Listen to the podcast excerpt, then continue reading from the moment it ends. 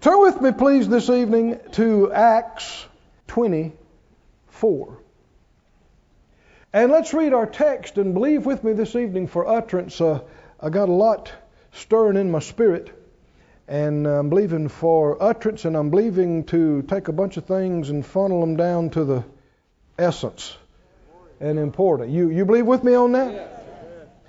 Well, Father, in the name of Jesus, we agree together and asking for this utterance, precise, exact, strong revelation of light and truth that makes free. Give every one of us, we pray, eyes that see and ears that hear and a heart to receive. Let there come answers for what uh, folks are looking at and needing right now. Direction for the very next step for tonight and for tomorrow. You know exactly uh, what we ought to do and what is the right thing, and we thank you for showing it to us. We ask you for it. We believe we receive it in Jesus' name. Amen. Amen. Acts twenty-four and sixteen. Do you know what we're doing right now? We're believing God, yes. Aren't we? Yes. You believe the Lord could tell you something tonight, yes, that would really help you, yes, that would answer something maybe you've been looking for for years, yes, clear up something that's been troubling you for decades. Yes. The Word of the Lord is precious. Yes. It's life. Yes. It's healing. It's everything you need. In Acts twenty-four, in verse sixteen, the Spirit of God through Paul, he said, "Herein do I exercise myself." So this is something he did. Exercise indicates some effort, right? Yeah. He had to put forth some effort, yeah, to do this. I exercise myself to what? To have always, or to always have, a conscience that is void of offense toward God and men.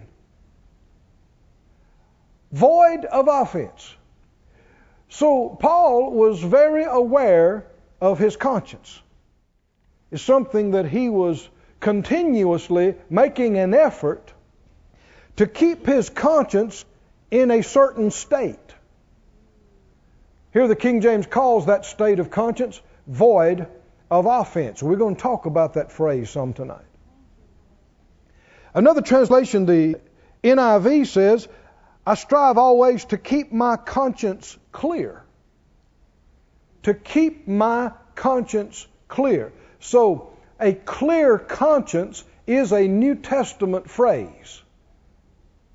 In fact, if you study it, you'll find that there are several uh, descriptions of different conditions of conscience. Let me read a couple of them to you, or actually, how about eight? The Bible talks about a defiled conscience. I'm quoting specific scriptures now. The Bible refers to a weak conscience. The Bible refers to a seared conscience. The Bible refers to an evil conscience. There are words that could be interpreted condemned or guilty conscience. That's one, not two, the condemned and guilty. A guilty conscience. An evil conscience. The word evil in the King James, I think sometimes when we hear it in modern vernacular, we don't make the same connections.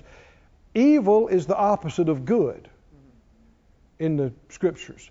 When the Bible says good, it means beneficial, helpful, useful. When it says evil, that's the opposite of good. It means hurtful, harmful, damaging, destroying. It's evil. And of course, who's more evil than the devil? And when he comes, what does he come to do? Steal, kill, destroy. Is that hurtful, harmful, damaging, robbing? So that's evil. What's evil?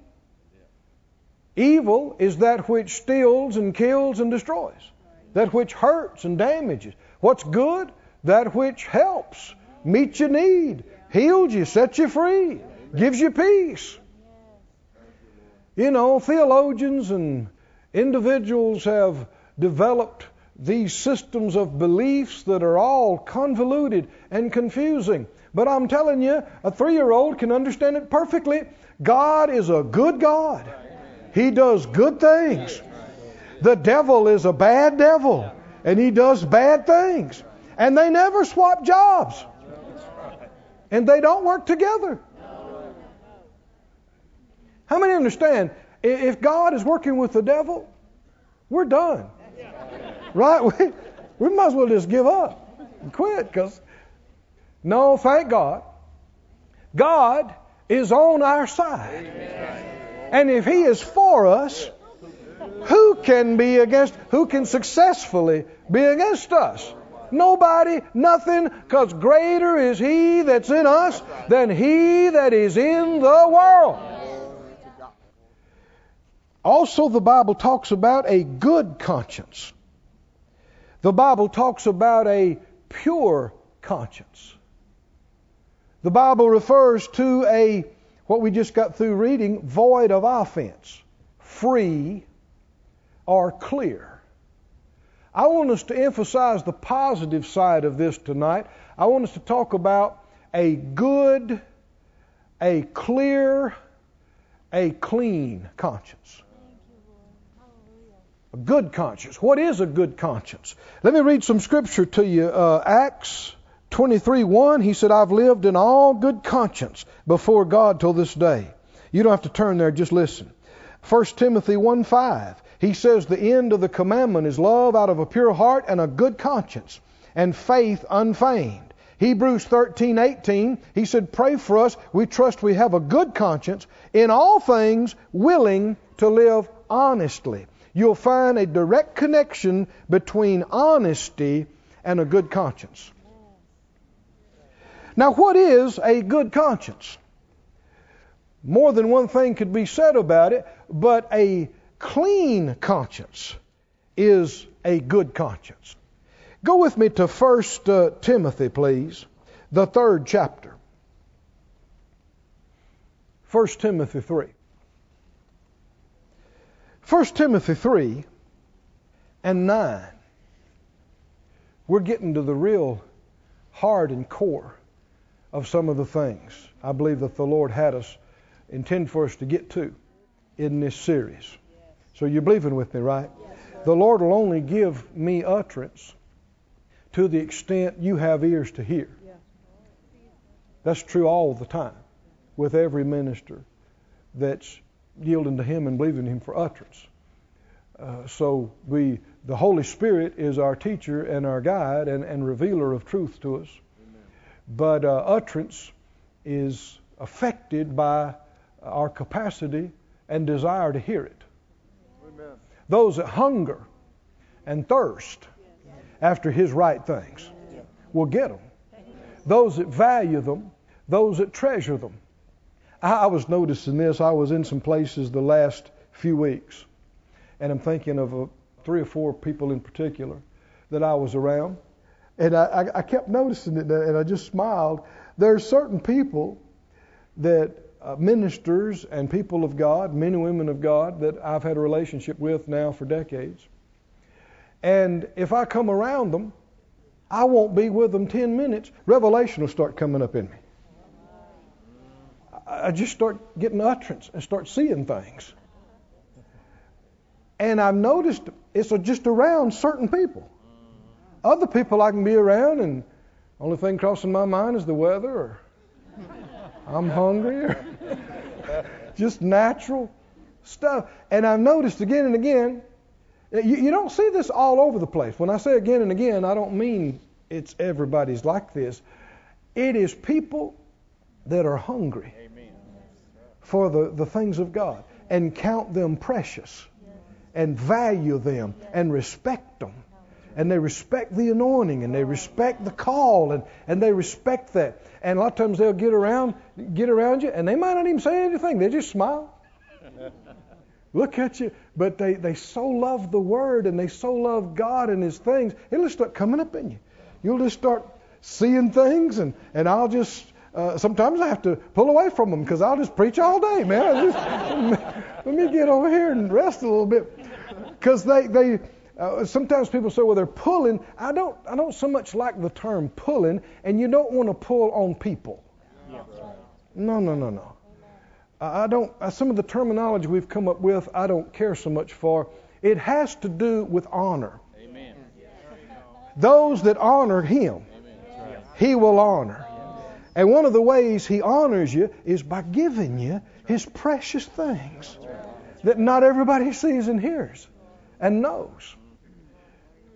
But you'll find, you know, I, I, there are churches I go to like that, and there are places I go, conferences, and places I go to minister. And, and man, you know, time, I, sometimes before I get there, I start getting things. And when I get on the ground, I'm just getting. And other places, uh, not too many, thank the Lord, but a few places I've been to, you can tell people looking at you like, you know, we've heard from the best. Who are you? You know, and the respect is not there. And it's not about respecting the man, it's about respecting the Lord. Amen. And the honor is not there, and the hunger is not there. And man, it's tough.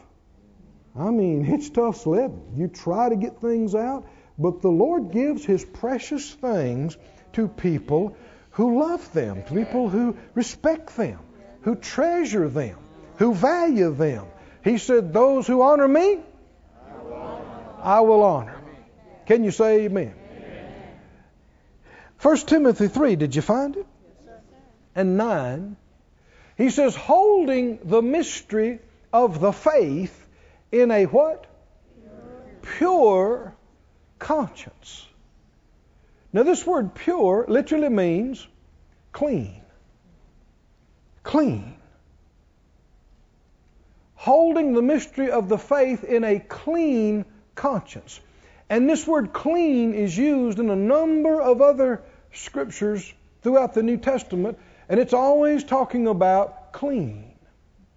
Everybody say clean. Clean. A clean conscience. In uh, Second Timothy, you're just right there close by, Second Timothy one three. Second Timothy one three says, I thank God, whom I serve from my forefathers with a pure conscience. Again, that's the word for clean. Pure, as in pure from impurities, pure from that which defiles or corrupts. A clean conscience. Everybody say a clean conscience. Clean conscience. Titus one fifteen. It says, unto the pure, all things are pure. Now that's the same word, the word that means clean. Unto the clean, all things are clean, but unto them that are defiled. So defiled is the opposite of clean. We'd probably say dirty. Dirty and unbelieving is nothing pure, nothing's clean, but even their mind and their conscience is defiled or dirty. There is such a thing as a dirty mind and a dirty conscience. But it's not limited to thinking about pornographic stuff or, or cuss words. It's much broader than that. There's a lot of things that will defile and dirty your conscience.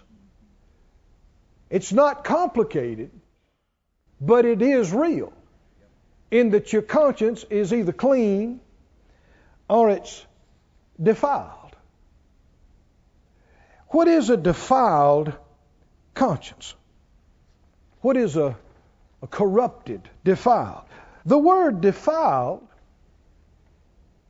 it literally means besmeared. We'd probably drop the B and just say smeared. Besmeared. When you smear something, what happens? How many like smeared stuff? Huh? Let me see, show of hands. How many like smeared, dirty, mucky, ucky stuff? Okay, how many like clean? Clean, squeaky, clear, clean. Which do you think God is? He is clean. All you uh, so-called clean fanatics, you are really going to enjoy heaven. Oh, everywhere you go, you can do this, and there's nothing, nothing, nothing, no, no dirt, no junk, no dust, no rust, no corruption at all, nothing dying, How about no dead leaves? Yeah. No dead grass. No dead insects. No dust. Nothing's shedding. Including you. Clean, clean, clean, clean, clean. Now you can only get stuff so clean on the outside down here now. You know, if you're looking for perfection and clean down here, you're going to be frustrated. That's right. You need to get it at a certain place and then just be happy. Because right. It's not going to stay that way very long. Right? Right? But on the inside, yes. You can be sparkling, clean. The same, go with me to the book of Revelation. The same word translated pure, referring to the conscience, is used here in the book of Revelation. One reason I'm, uh, I say things the way I am is because some of these things the Lord just showed me today. He just showed me yesterday. I'm, I'm believing how to teach them and how to get them out. So, and uh, and a lot of you have been faithful to help me in this regard, to get these truths out, because how many know these truths don't stop with us? They, uh, people will be watching and listening in other continents, and yep. could be years from now watching and listening to these truths, and it could help them and minister to them, and, and you would be one of the ones that helped get it out. Right? You used your faith, you believed God, because uh, you are a part. In uh, Revelation, the twenty-first chapter and the eighteenth verse, notice this. twenty-one eighteen is talking about the uh, the new city, the heavenly city. The building of the wall of it was of jasper, and the city was pure gold. Now that word pure means clean. Pure as in no impurities. Clean from impurities. And it was pure gold like unto what? Clear glass. Have you ever seen gold you could see through? You're going to. You'll be able to tell it's gold, but it's not a yellow bar that you couldn't see. You'll be able to see through it. It's transparent. And the reason it's transparent is because it has absolutely no impurities. We've never seen anything like that, but we're going to. When something is pure, it's clear. When something is clean, it's clear. And when it's clear, you can see through it. Selah. Go to the uh, twenty-first verse. He uses another word, a, a word as far as I know that is only used in this verse one time. The only place I know of it's used is right here in this one verse. He talks about, he's still talking about this, the, the heavenly city. There were twelve gates. There were twelve pearls. Every individual gate was one pearl. Not mother of pearl, not, not pearl overlaid, not constructed of a bunch of pearls, but one pearl. Amen. Wow.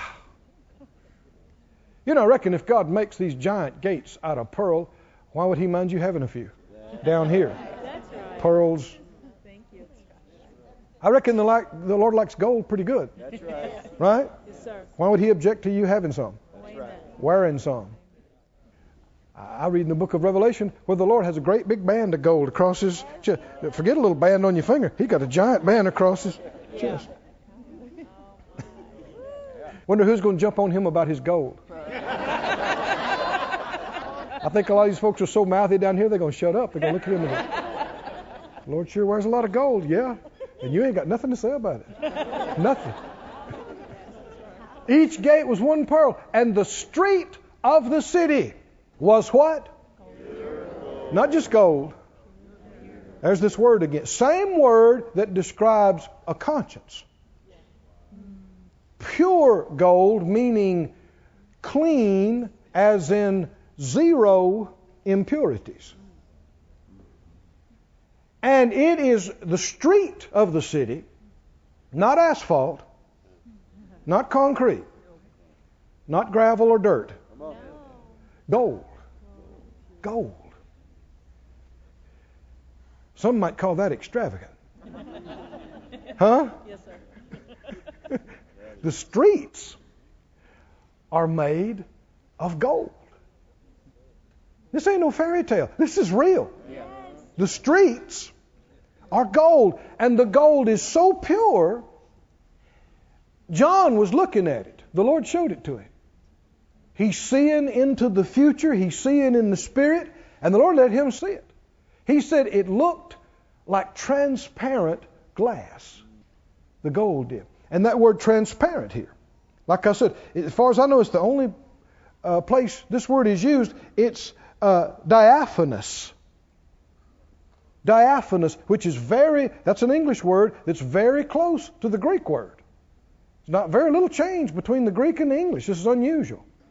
But it means sheer, almost completely transparent or translucent. If something is translucent, transparent, you can see through it. Right? Isn't that what he said? Transparent glass. Gold, he said it's like transparent glass. You can see right through it. You can see right through it. You can see right through it. And your spirit's going, that's good, that's good. And your head's going, huh? Well, why is that good? Hold on. Everybody say transparent. Transparent. Transparent. Now we read about a conscience being defiled, and we said that word defile means what? Smeared or besmeared. We read about a seared conscience. If a conscience is seared, what happens? Skin can be thin, but not seared skin. Seared skin is going to be scar tissue, and it's going to be thick, right? Yeah. Well, when something is besmeared or muddied or fouled, it's not transparent. It's not clear. What kind of conscience is a good conscience? A clean, clear conscience is a good conscience. Now that's worth coming to church for right there. I know we've used this kind of terminology before, but a lot of folks have not understood that they are using Bible terms when they talk about a clear conscience, and have not really understood what they were talking about. A clear conscience. Thank you, Lord. Go with me to First Samuel twenty-four. First Samuel twenty-four. Your conscience and my conscience is the voice of our heart. That's not talking about your blood pump.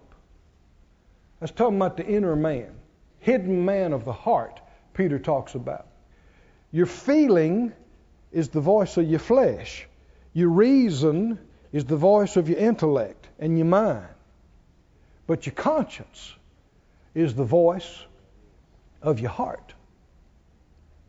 And depending on what condition your heart's in, your conscience will either be clear or it'll be muddied. And what condition does it need to be in for you to hear and see? Clear to hear. How does it get muddied? How does it get seared? You know, maybe I'm moving a little bit too fast. Go over to Hebrews before you go over there. Hold your place in First Samuel. Go to Hebrews three.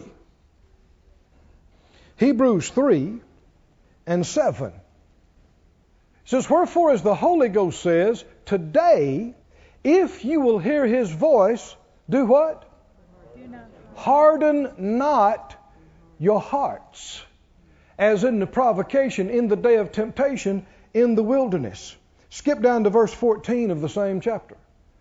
Verse fourteen, we're made partakers of Christ if We hold the beginning of our confidence steadfast unto the end. While it is said, today, if you will hear his voice, do what?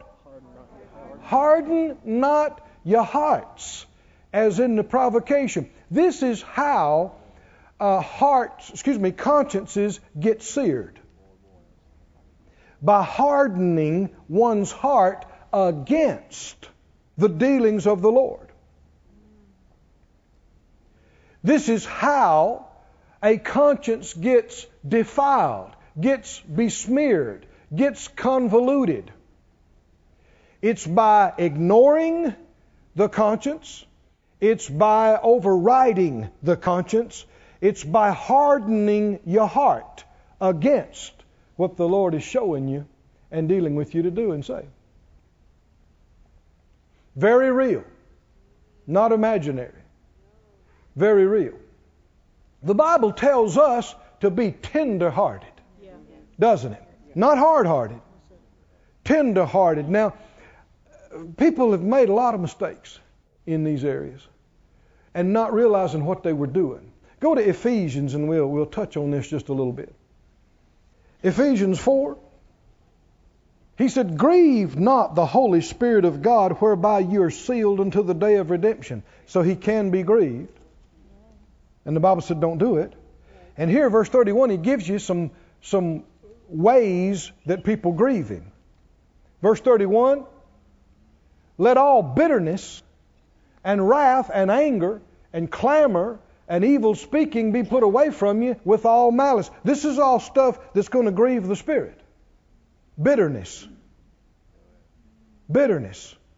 Angry. Resentful. Does that sound like tender-hearted or hard-hearted? Hard-hearted. See, that's how people get hard. They get hurt. They get mad. They don't deal with it properly. And so they get hard. And then you got hardened people teaching their kids, hardened dads teaching their sons how to be a man. Do you know where I'm going? You can't let people run over you. You got to stand up. And what they're teaching them, sometimes without meaning to, sometimes their intention is right. They don't want their kids to be hurt or run over, but they're teaching them to be mean. And they're teaching them to be hard. Hey, life is hard. Sometimes you win. Sometimes other people lose in the process. That's life. You just go on. You take care of your own. You take care of your family. And people are taught, uh, girls and boys alike, to harden themselves.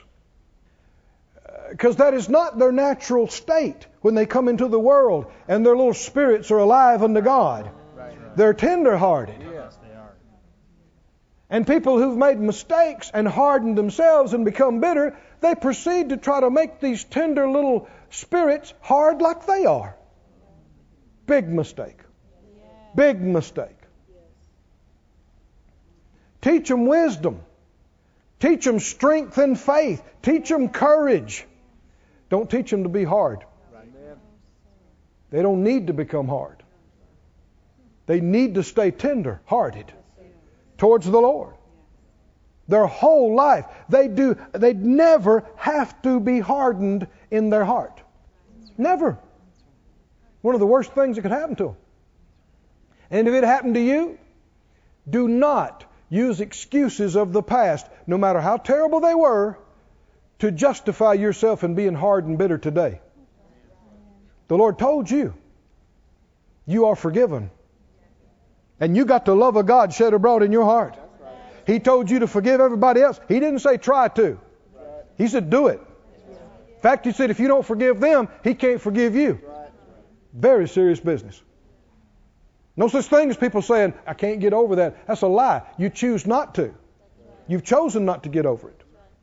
You've chosen to hold on to that hardness. And it, it's destroying you. It's messing up everything around you. This, all this stuff grieves the Holy Spirit. Verse thirty-two, how are we supposed to be? Verse thirty-two, what's the word of the Lord to us?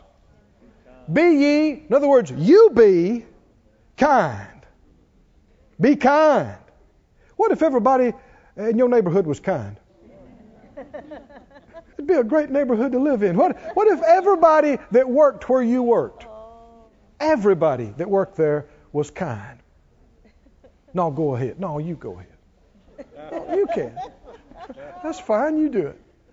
Kind. Kind. Everybody say kind. Kind. Love. The love of God is kind, isn't it? It's kind.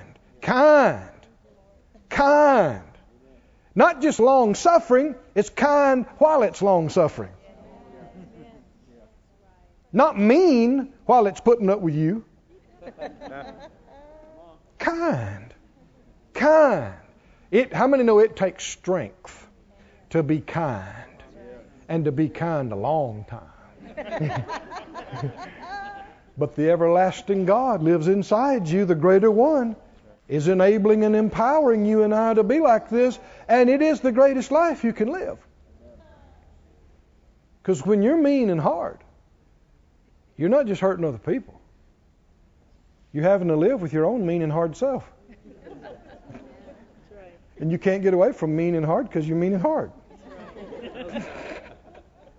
And it just rains on your parade every day. Just. And it doesn't make people want to become Christians by being around you and watching you, because they see mean and hard in the world. If they saw love, if they saw joy, if they saw peace, now they're not seeing that in the world. They'd want it.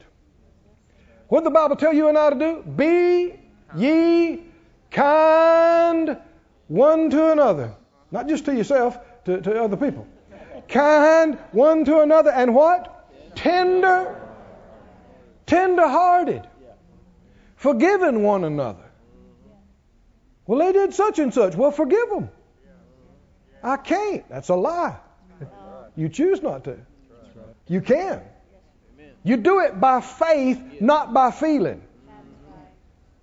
When somebody has sinned against you, the Bible compares it to a debt. If you owed me one hundred thousand dollars and we had a contract, we had paperwork, it was notarized, it was everything. And uh, I called you in and said, you know, I'm going to release you of this debt. I, we stamped the documents, paid, here's all the paperwork, shred it, do whatever you want to do with it. You owe me nothing. Do I have to feel wonderful to do that? Do I have to even like you to do? I could, I could just, and, and if next week or the month after I decide, what did I do? It doesn't matter. You don't owe me. Irrespective of my feelings, we must learn to forgive like this. Forgiveness is an act of faith, an act of love. You just stand up and you choose to. You say, Lord, I forgive them. I release them. I forgive them. They owe me nothing. They don't owe me an explanation. They don't owe me an apology. They don't owe me amends or to make anything right. They owe me nothing. Amen. And you do not have to feel wonderful about it.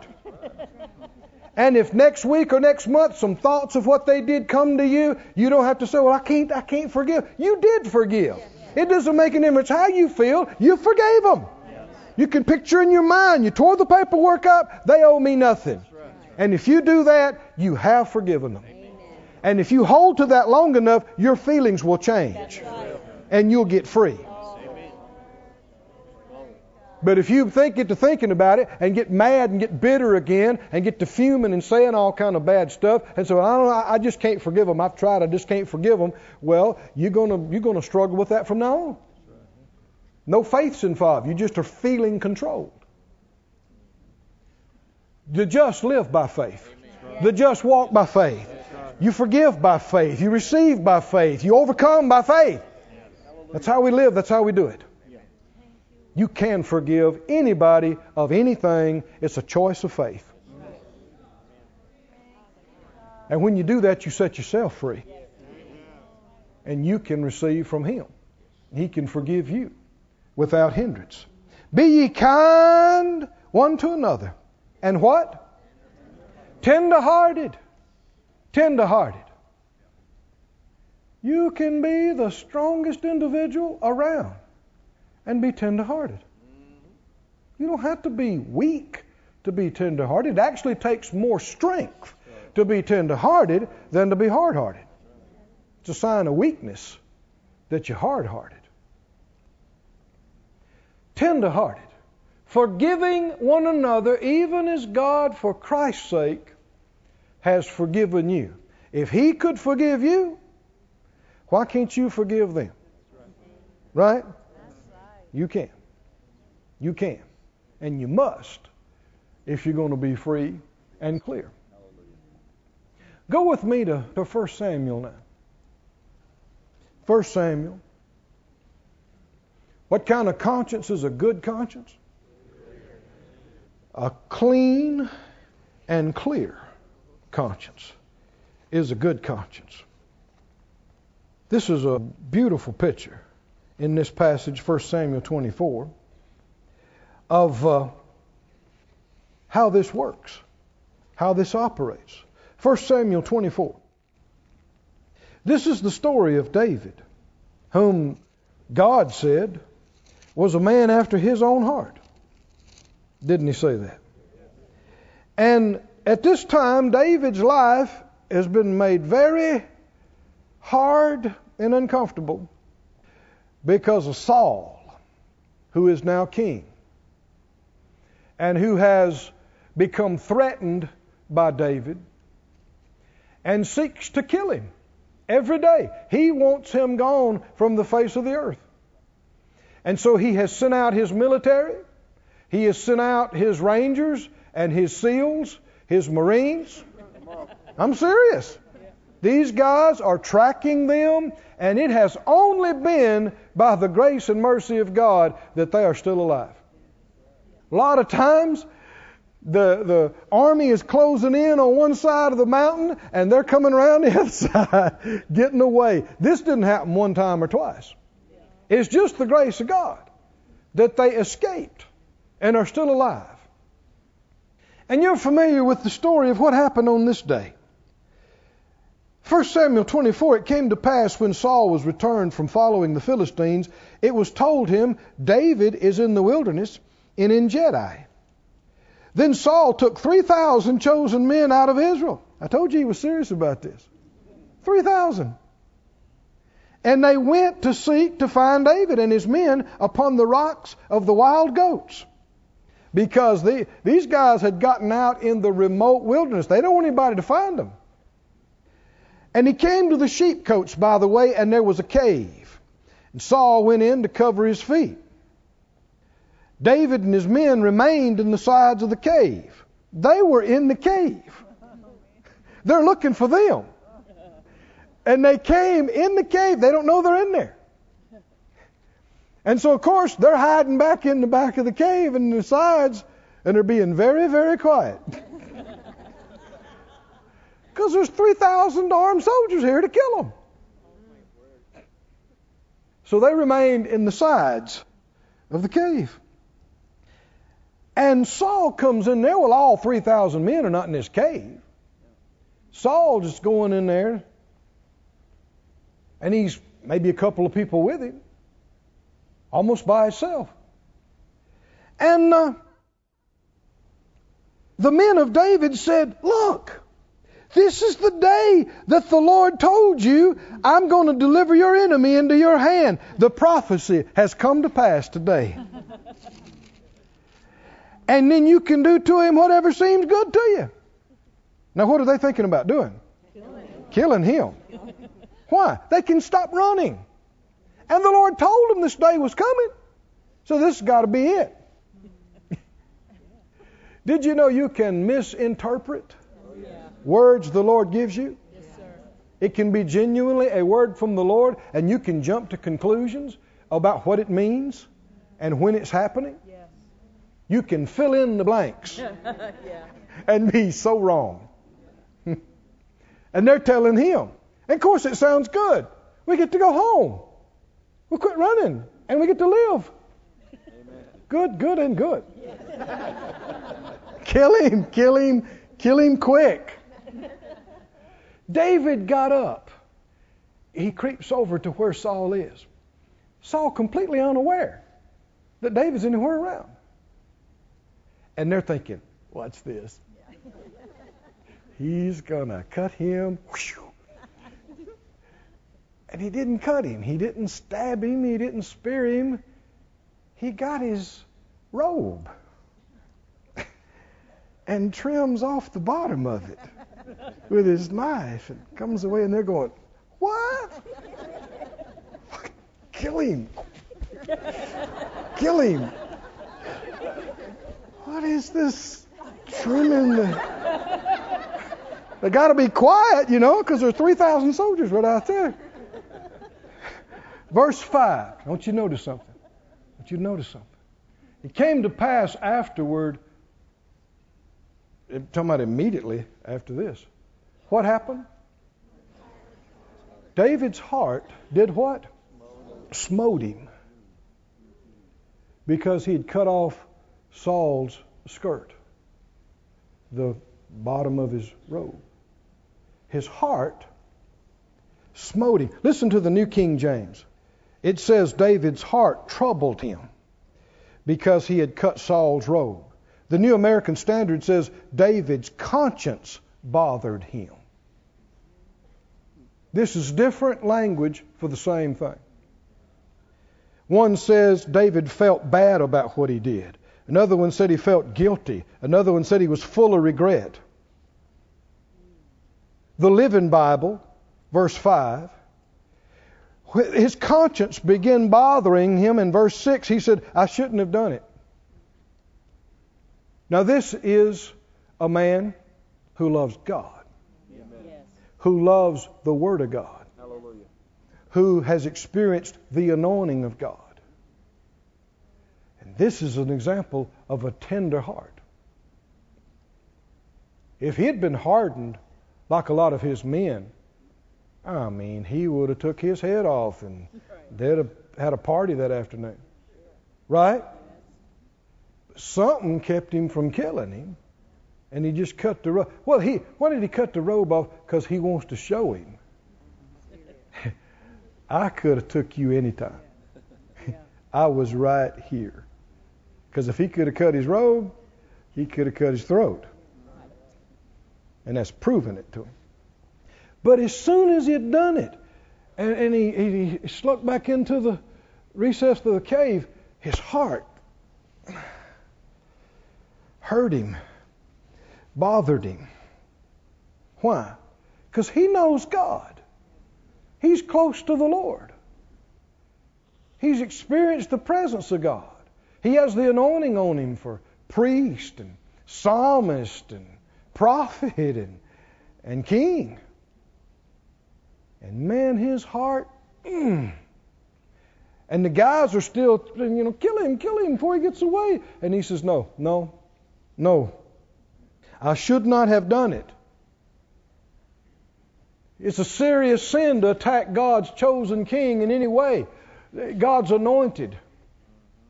God's anointed. This is a man who has demon control fits. Right. And if you are in the same room with him, he's just liable to smile and say hi or throw a spear at you. He's a man, the Bible said there was an evil spirit that he was yielding to big time. And David calls him the anointed of God. And his heart smites him because he did anything to his clothes. Friends, we need a revelation of this. Amen. This is an example of a tender heart, isn't it? How does a heart become defiled? By overriding this. How does a conscience become seared? How does a, a good conscience become a bad conscience? A conscience with offense toward God and toward man. It's when you have this happen, but you don't pay attention to it. And you push it down, and you ignore it, and you override it. You have to harden your heart to ignore it and override it. And you harden your heart enough to override it and ignore it, your conscience is no longer clean, it has impurities. All of the disobediences, all of the rebellion, and all of these impurities defile and smear and cloud, and when your conscience is no longer clear, then you no longer hear. And when your conscience is clouded and thick and unfeeling and seared, you can't see. It's not transparent. You can't see through. In order to see the things of the Lord, in order to hear the things of the Lord definitely and distinctly, you've got to be clean. And you've got to stay clear. Do you believe this? Yes, sir. A verse that uses the very same word as talking about a clear conscience. Don't turn there, but Matthew five eight, they'll put it up on the screen for us. Matthew five eight. It says, blessed are the what? Pure, that's that same word for clean, which we know clean, if it's completely devoid of, of impurities, it's clear, transparent. For what? They shall what? What will they do? See God. They will see God. Amen. Now, a lot of times folks have limited to this, to dying and going to heaven. I believe it includes that. I don't believe it's limited to that. It didn't just say they'll go to heaven. What did it say? See They'll see God. Amen. And why will they see God? Because of a clearness of heart. Amen. Can you see this? Yes. Because of a clearness, free from the impurities. Our text, Paul said, I exercise myself all the time to keep a conscience that's what? Void of offense toward God or toward man. What is offense? If you look up the word, it means that which causes to stumble. And it could be anything that's in the way. You ever come ripping through the house, through the hall, and hit something with your toe and stumble? Why? Because there was a toy, tractor, a car, tricycle, book, a box, shoes. And what was the problem? It was in your path. It was in your way. And because it was in your way, you hit it. I mean, you can have serious problems. Yeah. You can trip. You can fall. You can hit your head. You can break your arm. Why? Because there was something in the way. That's the term used when Paul says, I exercise myself continuously so that my conscience is without something in the way. Clear means free from obstacles, free from things that are in the way. Because if it's in the way, you can't see through it, you can't hear through it. And that's where so many believers are. That's why the things of God are not distinct and not definite. We've already covered this, but I want to go back to it. How much condemnation are we supposed to live in? Huh? There is therefore now no condemnation to those that are in Christ Jesus, who don't walk after the flesh, but they walk after the Spirit. And we said that word no condemnation means how much? None. None. Not one. Not even one. How much guilt are you supposed to live in? How much? None. How much? None. You think most Christians live with zero guilt? Can they live with zero guilt? Is it possible to live with zero guilt? Oh, yeah. People say, well, you don't know what I've done, preacher. Yeah, and you don't know how powerful the blood is. Oh, yes. It doesn't matter what you've done. If you're willing to repent. And repent has to do with heeding it when your heart bothers you. Doesn't it? When your heart bothers you about something, you're going to do one of two things. You're either going to humble yourself and receive it and respond to it, or you're going to harden yourselves and resist it and override it and ignore it. How many believe hardening yourself and overriding it is a very big mistake? A very bad decision. Because what did you just do when you ignored it and overrode it and hardened yourself? You made yourself less sensitive, less transparent, less clear. And you get enough of that stuff, enough of that guilt, enough of that condemnation, then you are dull and you're not seeing and you're not hearing, and you can claim that God don't love you and He's not showing you and He's not helping you, but you can't blame Him. You did it to yourself. Do you think there's a lot of folks around in that condition? Oh, there is. I got good news. Very, very good news. I'll tell you in just a minute. Let's finish this up. First uh, Samuel. What happened? David's heart, the King James in Old Testament said, smote him.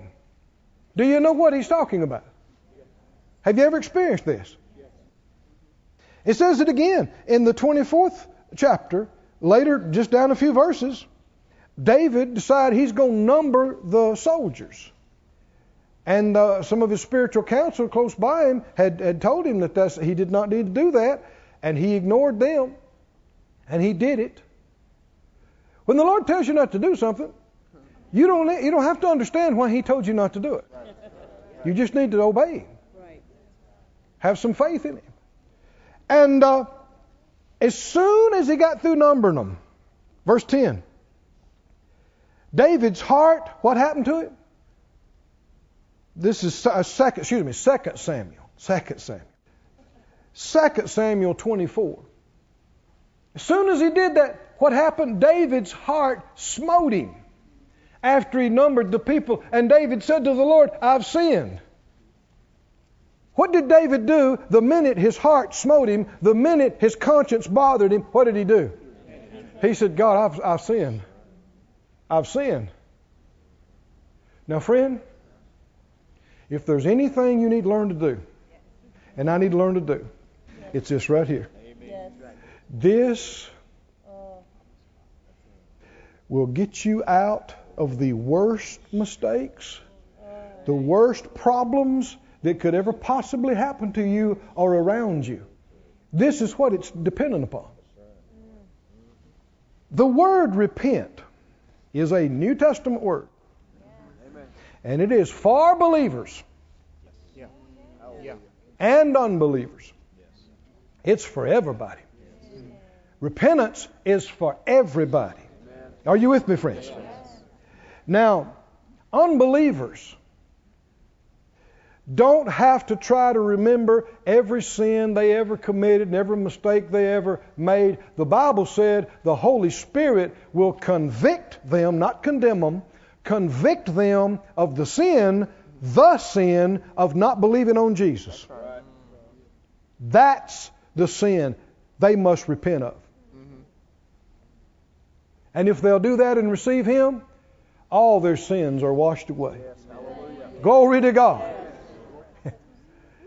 But believers also must repent if and when they override what they know. We've already talked about this. What is sin? Sin is violation of light. It's violation of what you see and what you know. And you may be able to con some people, but you cannot con the Lord that you didn't know when you knew. You can't convince Him you didn't see it when you, He knows you saw it. He's the one who showed it to you. Right. He was there when you saw it. You can't tell Him I didn't see it. I didn't know. He knows what you know and what I know and what we don't see and know. And so when you knew better To him that knows to do good and does it not, to him. Notice why, why would it say to him? Because th- he knew. If somebody didn't see and know, it wouldn't be the same to them. God is so merciful and gracious. He doesn't hold us accountable for what we don't see and know. He's gracious and merciful to us in what he knows we don't know. He's merciful to our ignorance. But if you saw and you knew and you missed it, you sinned, then First John one nine says if you'll confess that, he's faithful to forgive you and to cleanse you. And yes, that's for believers. If you will repent, you can be restored. If you don't, you won't be. Repentance is a gift. It's precious. Never look or think about repentance as something negative. Repentance is your way back. Repentance is your way back in. Repentance is your way back from the brink. It's your way out of death and destruction. It's your way back. You can go through all kind of motions though and say all kind of stuff and not really repent. There's people that come and cried at the altar for thirty minutes and never repented. With David's situation, notice how he responded. N I V, verse ten, David was what? Conscience stricken. His heart smote him. This says his conscience struck him. Well, your conscience is the voice of your heart. After he'd counted the fighting men, his, his heart smote him, his, his conscience struck him, and, and what did he say? I have sinned. I have what? Sin. I have, is he confessing this? Yes. He missed it. He knows he missed it. He knows he shouldn't have done this. How does he know? His own heart yeah. is bothering him about this. Yeah. He said, I have sinned greatly. And Lord, I, I beg you, take away the guilt of your servant. I have done a foolish thing. I have repented. Now, David, the sweet psalmist he's called, beloved of God, he made some mistakes. He made some terrible mistakes. And God forgave him. Of all of them. Didn't he? And those that aligned themselves against him, even his own son, even his closest wise counsel, Ahithophel, others. And after it's all done, they're dead. He's still alive. Amen. And on the throne. In spite of his terrible mistakes. Yep. Do you know why he was alive and they're dead? Yes. Repentance. Yes. Lord. Repentance. Lord. Repentance. It's your way out. It's your way back. It's your way out of the gutter. It's your way back from the brink. Come on, are you listening to me? It's a gift of God. But you don't play with it. Nope, that's right. When your heart smites you, what's it time to do? Amen. It's time to repent. It's time, it's time to, to smite your chest and go, oh God, I missed it. I missed it. I missed it. I shouldn't have done that. That was wrong. Forgive me. Go with me to Matthew. Has your heart ever bothered you over something? Is it difficult to know what to do? Uh-uh. What do you do? Repent. When? Tomorrow? At least by the end of the week? When your heart, when do you repent? When your heart bothers you. Soon as you see it, soon as you know it, that's when you repent. This is not complicated. How would I know? Oh, you know. You know if your heart smote you. You know if your heart bothered you. Come on, saints, you know what I'm talking about. Yep. There have been times you've been talking to somebody, and as soon as it, the words got out of your mouth, you thought, oh. Mm. and yet because of pride and because of a bunch of stuff, you stand there and act like you don't know what you said, and you act like maybe they didn't notice. Oh, they noticed. Don't kid yourself. And even if they didn't, it doesn't matter. That's right. That's right. You know. Guess who else knows? God. So what do you do? When? Right now. Just stop, stop and go, oh, I'm sorry. I'm sorry. I shouldn't have said that. That's wrong. Now, if you do this, what will you be maintaining? A tender heart and a clear, clean conscience. Why? Because now when you go home, is that going to be bothering you on your conscience? No, because you dealt with it. And if it's clean, then it's clear. If it's clear, you can see through it. You can see God through it. Because you know who's on the other side of your conscience? Who lives in your spirit? Who's in there? He is. Matthew twenty-one. The definition of repentance in the New Testament, repent, repentance, repenting, repented, it literally means to perceive afterwards. Some have said, well, it just means to think differently. Mm, it means a lot more than that.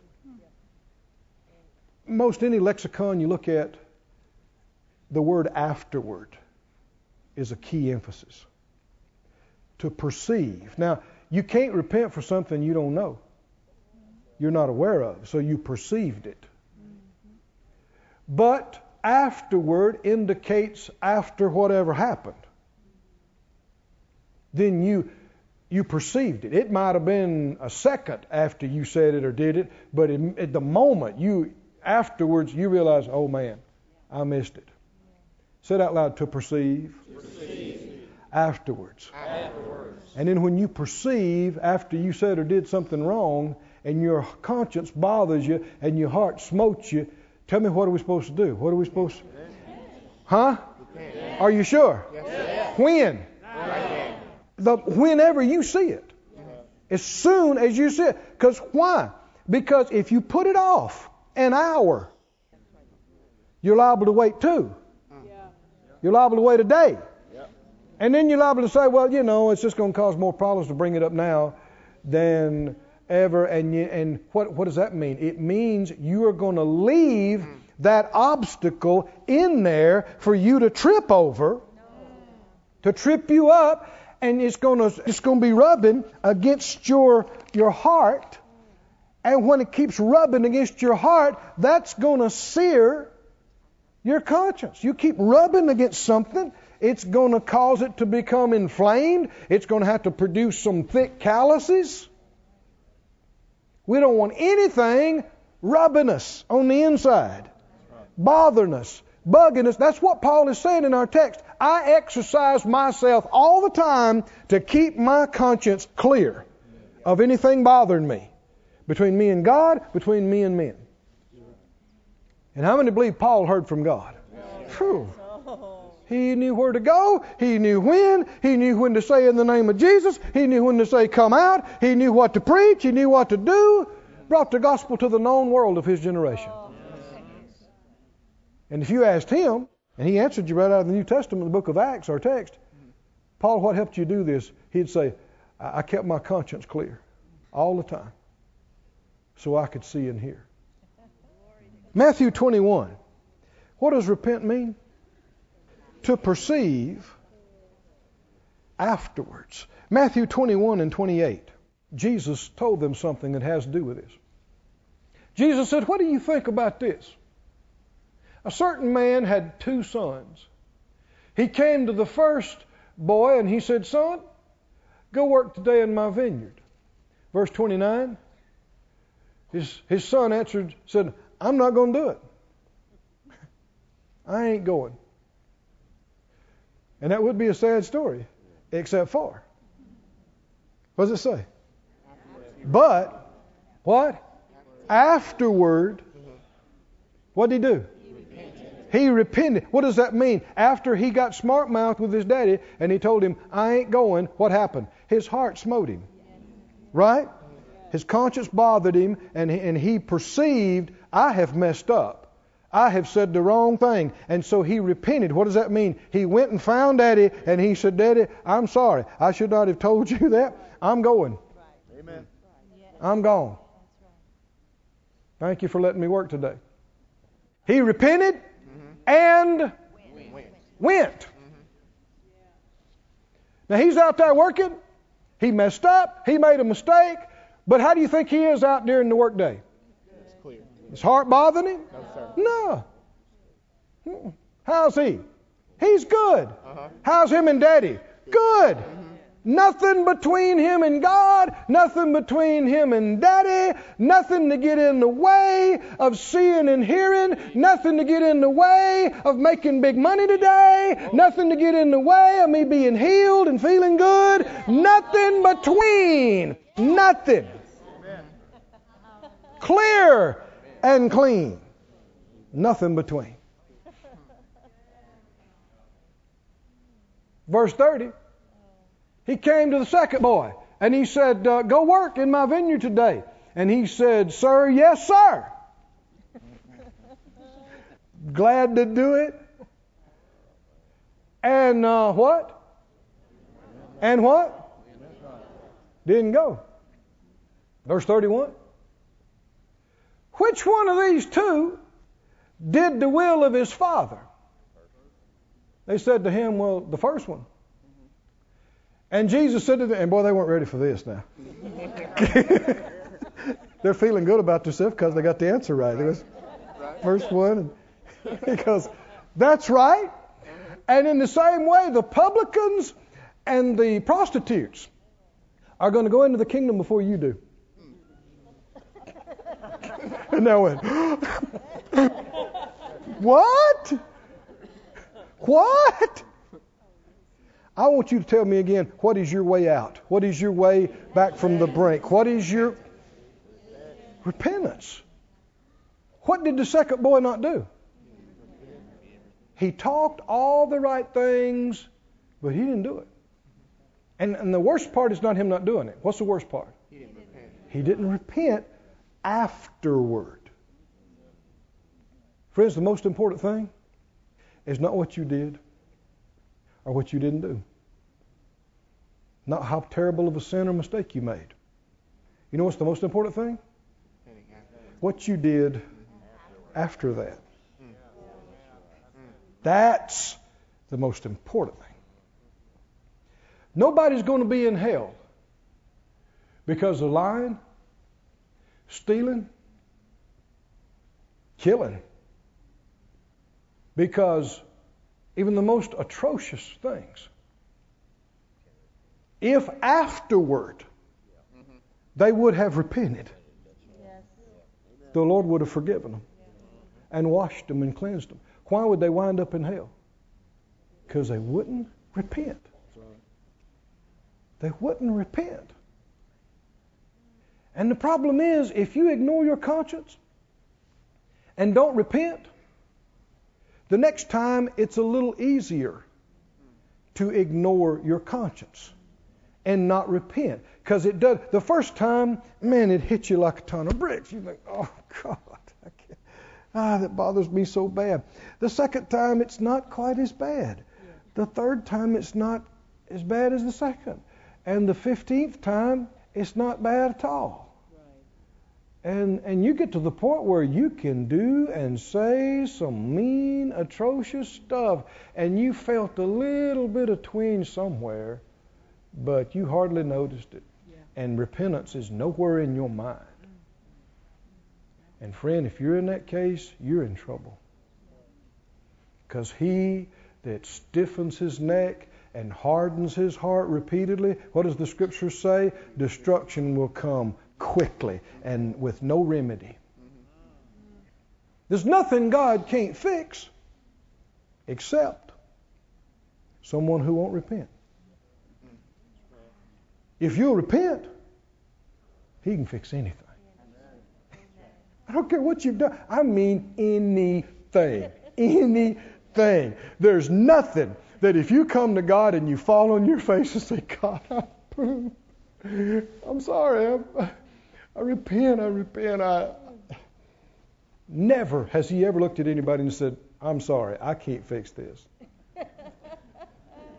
David had done some bad things. You want to look at some situations. You study the most evil kings. They burned babies alive. They did stuff you never heard of. And some of them, after decades of debauchery, it'd be hard for us to imagine. Judgment was falling on them in the country, and they came and fell on their face and said, I repent, I repent, I repent. And God said, okay, okay, okay, okay. To the baby burner, okay, yeah, because they really did repent. And God forgave them. And God said, well, I'm, I'm not going to let the full judgment come in your time. Why? Because he repented. Mm. You believe this or not? I'm not making this up. Have you read the Bible enough to know what I'm talking about? Is, is it in there? It's there. Verse thirty-one, he said, uh, which one of these did the will of his father? They said, the first one. And Jesus said, well, verily I say to you, the publicans and harlots are going into the kingdom of God before you. For John came to you in the way of righteousness, and you believed him not, but the publicans and harlots believed him. And you, what's that next phrase? When you had seen it. What? When you had seen it. When you had seen it, mm-hmm. Who saw it? They saw it. The scribes. Yeah. The Pharisees, the Sadducees saw that Jesus was real. He was the fulfillment of Scripture. They saw it. Mm-hmm. But what? Would not repent. And the prostitutes and the guys that were crooked business, the publicans, man, they were thieves with a government excuse. They would rob you. And if you said anything, they'd show you their badge. And you just had to take it. Destroyed people's lives. And yet God said, they are getting in and you're not. Why? Because as sorry as they were, as mean as they were, as low as they were, afterward, yeah, yeah, yeah, they repented. And when you repent, uh-huh. You get to come all the way back. All the way.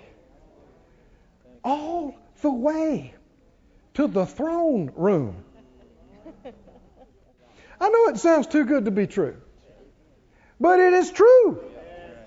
All the way from the muck and the gutter to the throne room. How can you get there? Come on, saints. How can you get there? Repent. That's all you got to do. But now it can't be lip service. It can't be playing games with God. Because he knows, he'll see right through it. He knows your heart. He knows if you mean it, if you don't. He knows if you're being honest with him or not.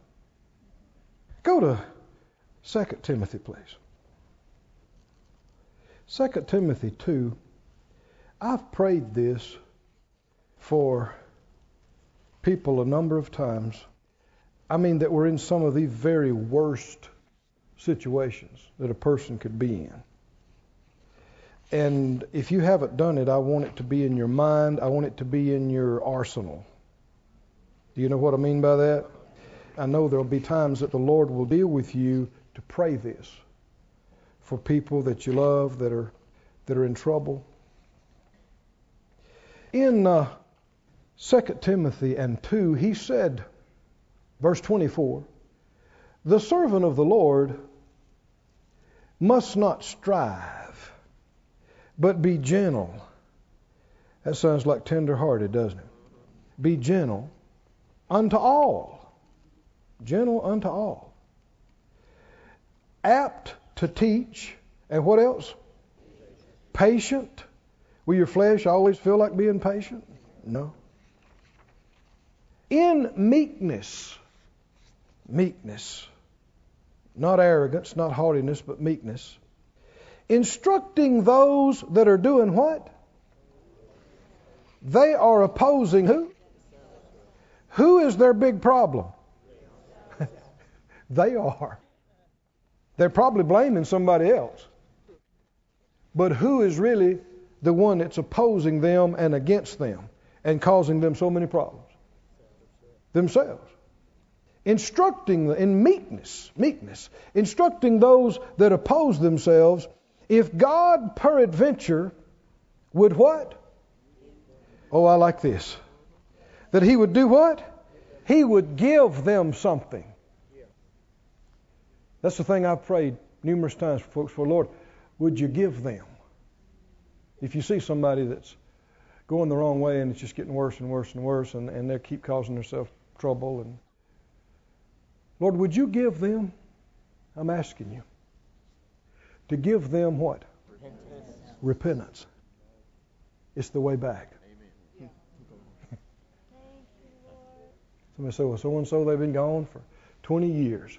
Last I heard, they were stealing stuff to support their drug habit and had isolated and alienated everybody they knew. They can come all the way back. I said, they can come all the way back. Where, where's so and so? Well, last I heard, they're on their ninth marriage, and they've just been so mean that nobody could live with them and be around them, and they've hurt everybody so much, nobody wants them at the reunion or Christmas or Thanksgiving or nothing. Or, they they ripped everybody off. They lied to everybody. They can come all yes. the way back. Hallelujah. Yes, yes. They can come. They can come all the way back. Uh-huh. I don't care what they've done. Well, they stole people's retirements, and they lied, and they abused children. And come on. They can come all the way back, just like you. Because sin is sin. That's right. People categorize it and say, well, you know, I couldn't forgive somebody. You could if you would. And thank God he will. Yes, hallelujah. He will. Yes, hallelujah. Murderers, the worst of the worst. Tell me what stands between them and full reconciliation, full fellowship. Repentance and faith in God. Lord, give them repentance. The gift. How many know the gift of repentance is the gift of life? Give them repentance to what? To the acknowledging of the truth. Repentance involves acknowledging the truth. The truth you know. The truth you know you violated. The light you know you violated. Acknowledging the truth in verse twenty-six. That what? You don't have to go lay hands on them. Nobody has to necessarily pray over them or cast anything out of them or anoint them with anything. They, with the gift of repentance, they can recover themselves. Out of the snare and trap of the devil, who are taken captive by him at his will. They might be in the worst bondage and worst grips of sin and addiction and degradation. But if they'll look up from the most dirtiest and awfulest places and say, God, I repent. I acknowledge, I know this is not right. I know what I've done is wrong. I ask you to forgive me. I ask you to wash me from this. If they really do it from their heart, oh, yes. Oh, yes. He will receive them. Yes. I said, he will receive them, and he will forgive everything yes. they did. And he will wash them completely clean and pure by the blood of the Lamb. and they will wind up in heaven just as much yes. as somebody that served God faithfully yes. for ninety years. Hallelujah. Yes. Glory to God. Amen. Go to Hebrews in closing. Tell me how you get all the way back. How do you come all the way back? Somebody's watching on the internet. Somebody's watching this in the future from now, days and weeks from now. And you're you're crying and you're saying, I don't know if I can believe that. God did this for you. I'm talking to you. I'm looking at you. I'm telling you by the word of the Lord. God is coming in your house right now. He's coming in your place. He's coming in your car. He never quit loving you. He never left you. You left Him. And He is not sickened by you and disgusted by you. Oh, He didn't like the stuff you've done, and sin is sin. But you can come all the way back. He's saying, come. Come back to me. Fall down. Repent. Admit how far away you got. Admit how wrong you've been.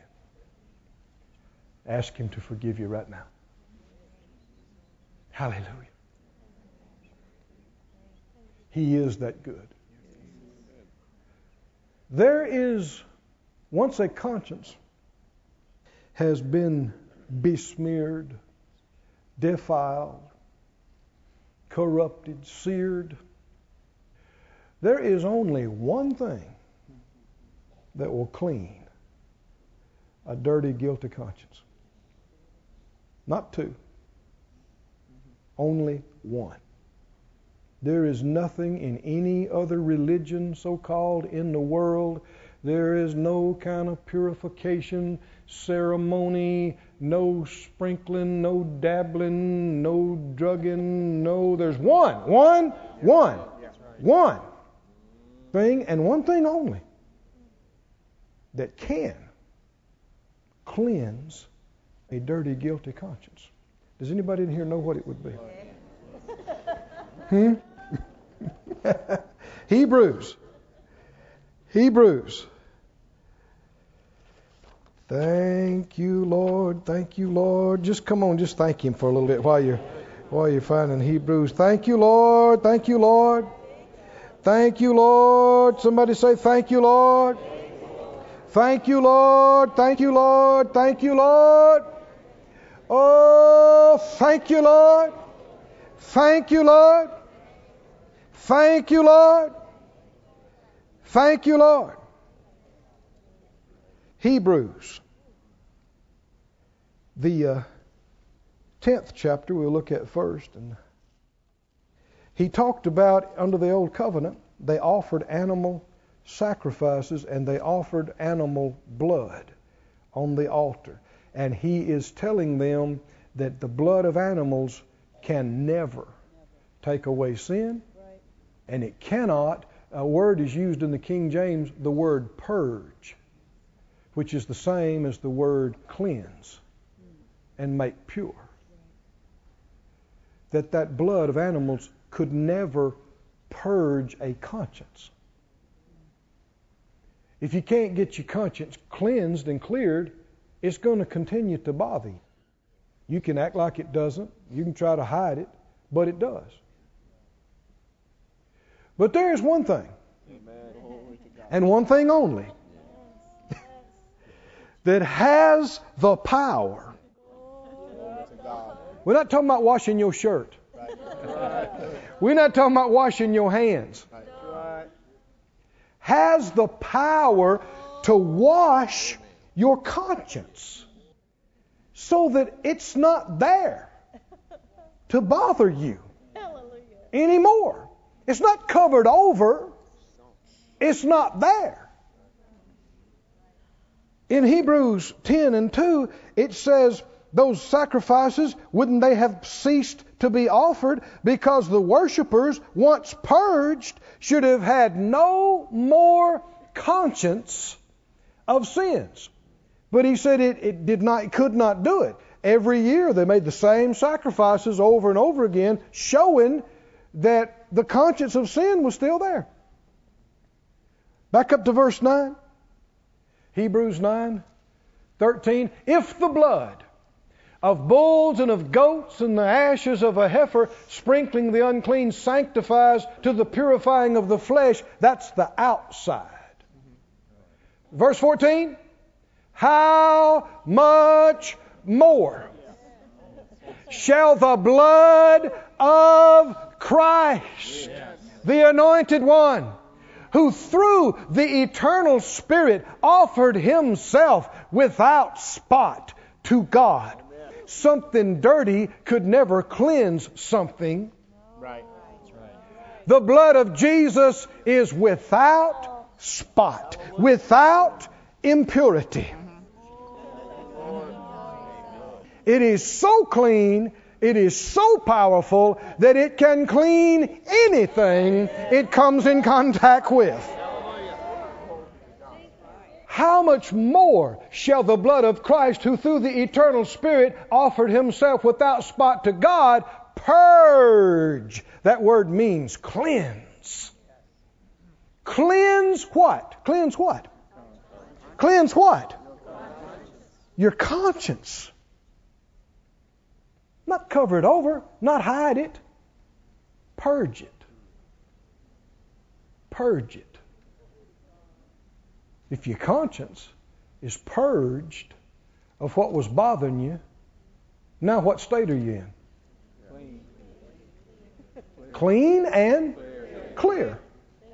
Nothing's bothering you. Yeah, but you messed up. I repented. Yeah. Thank you, Lord. I repented. Other people might remember it. It might be in your mind. Guess who does not remember it? God has the power to just decide not to remember anything and never remember it again. And if He doesn't remember your sins and failures, why would you ever bring them up to Him? But the blood of the Lamb is the only thing that has the power to purge your conscience so that nothing's bothering you. You repented. You received the washing and cleansing of the blood of the Lamb. And now, no matter what other people think, you're not going to stand before them in time to come. Nobody's going to ask their opinion when you get to heaven. God knows your heart. He knows if you really repented. And if you did, you'll have a conscience void of offense, purged from defilement, clean and clear. And when your conscience is not bothering you and there's nothing in there, in the way, when the Lord shows you something, it comes through vivid and clear. When He speaks to you, there's nothing to mess it up. It comes through distinct and clear. And you see, and you hear, and you know. Is there anything worth ignoring and overriding your conscience and dulling yourself down? No. Nothing is remotely worth paying that kind of price. Is there? No. Everybody stand on your feet.